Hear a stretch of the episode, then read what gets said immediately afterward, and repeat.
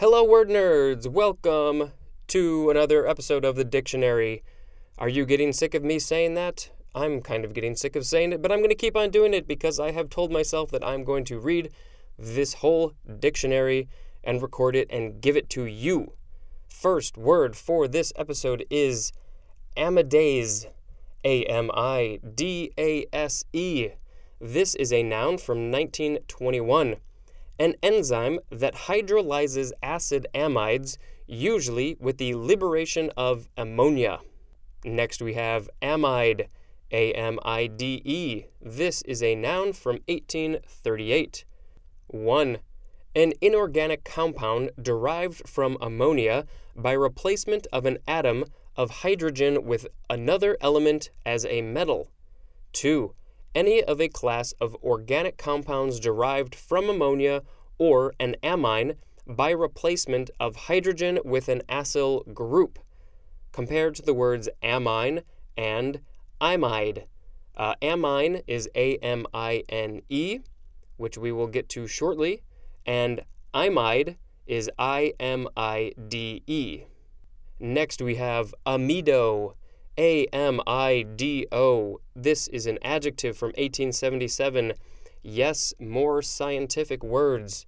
Relating to or containing an organic amide group, often used in combination. Next, we have amidships.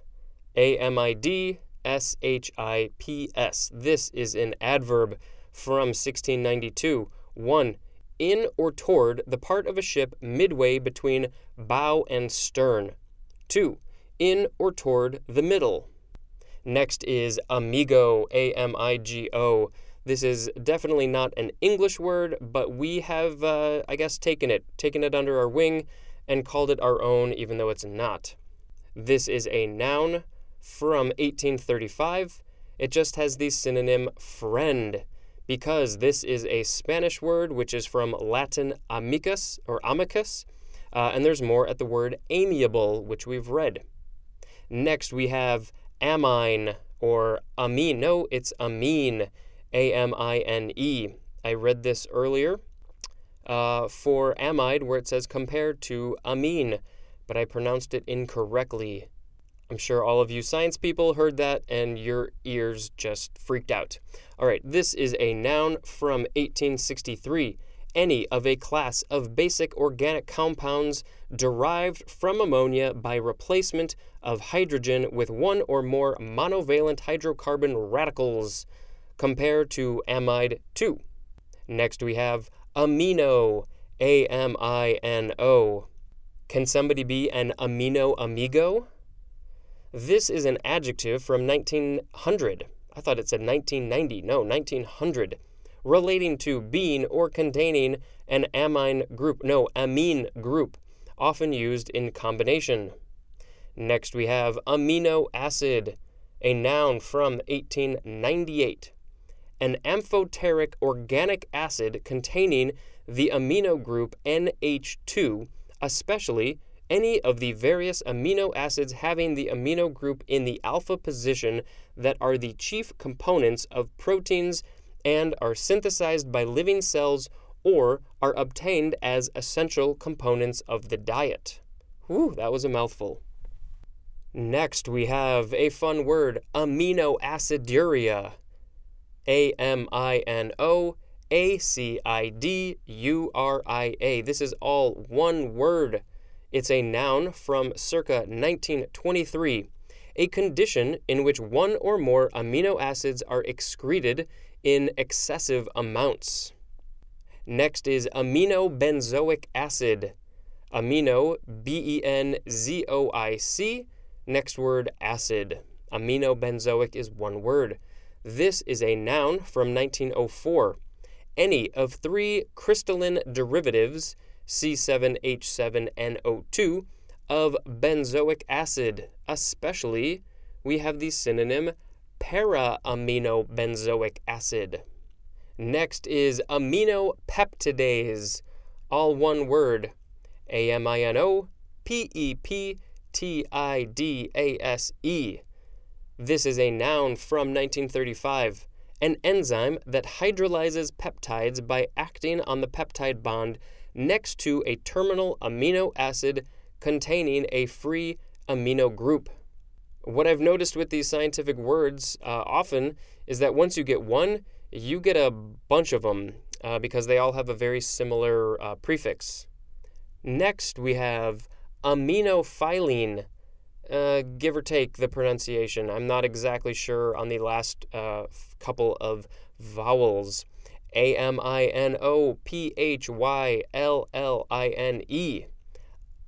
Aminophylline? Aminophylline. Aminoph. Uh, whatever. Uh, this is a noun from 1934. A theophylline derivative C16H24N10O4 used especially to stimulate the heart in congestive heart failure and to dilate the air passages in respiratory disorders as asthma. Next, we have um, aminopterin. I think that's how it's pronounced. It's spelled like aminopterin, uh, but that's not how it's pronounced. A M I N O P T E R I N. Aminopterin. And the uh, previous word was probably aminophylline. I think that's how it's pronounced. So, aminopterin is a noun from 1948, a derivative C19H20N8O5 of glutamic acid that is a folic acid antagonist and has been used in a rodenticide. Rodenticide, yep, that's the thing that kills rodents, and anti-leukemic agent. Anti-leukemic is A N T I L E U K E M I C. Next, we have aminopyrine, A M I N O P Y R I N E. It's a bunch of long vowels aminopyrene. This is a noun from circa 1936, a crystalline compound, C13H17N3O, formerly used to relieve pain and fever, but now largely abandoned for this purpose because of the occurrence of fatal agranulocytosis as a side effect in some users this definition is a little bit different from most of the ones we uh, see because the usage of this uh, drug, chemical, whatever it is, crystalline compound, has changed over the years. Uh, so it's it says it's different, and it actually says why. So I find that kind of interesting. Next, we have aminosalicylic acid. I think I read a word similar to this in the past. A M I N O S A L I C Y L I C, then the word acid. Aminosalicylic acid. I think I did something like that then. Uh, all right, this is a noun from 1925. Any of four isometric derivatives, C7H7NO3, of salicylic acid that have a single amino group, especially para aminosalicylic acid. All right, just a few more for this episode. This one is aminotransferase. A M I N O T R A N S F E R A S E. This is a noun from circa 1965. We just have the synonym transaminase. T R A N S A M I N A S E. All right, next we have Amir, A M I R. It's a variation of emir, E M I R. Uh, the pronunciation of both of those was probably a little bit weird, but it doesn't actually tell me how to pronounce them. All right, last word for this episode is Amish, capital A M I S H. This is an adjective from 1844. Uh, that is odd because we will uh, look at the etymology in a moment of or relating to a strict sect of Mennonites who were followers of Amman, A M M A N, and settled in America chiefly in the 18th century, which is the 1700s. Uh, and Amish is also a noun. Uh, so now I know why they're called Amish because they followed Amman. They're sort of Amisch. The etymology says uh, this is probably from the German Amish, uh, A M I S C H, which is from Jacob Aman, or Amen, A M E N. It could have been spelled either way. Uh, and it looks like he was from 1693. It says FL. Is that when, uh, what is that? What is FL? Flourished? Fluvinated? No, I'm not sure what 1693 in this case is, but then it says Swiss Mennonite bishop. Uh, maybe that's when he became a Swiss Mennonite bishop.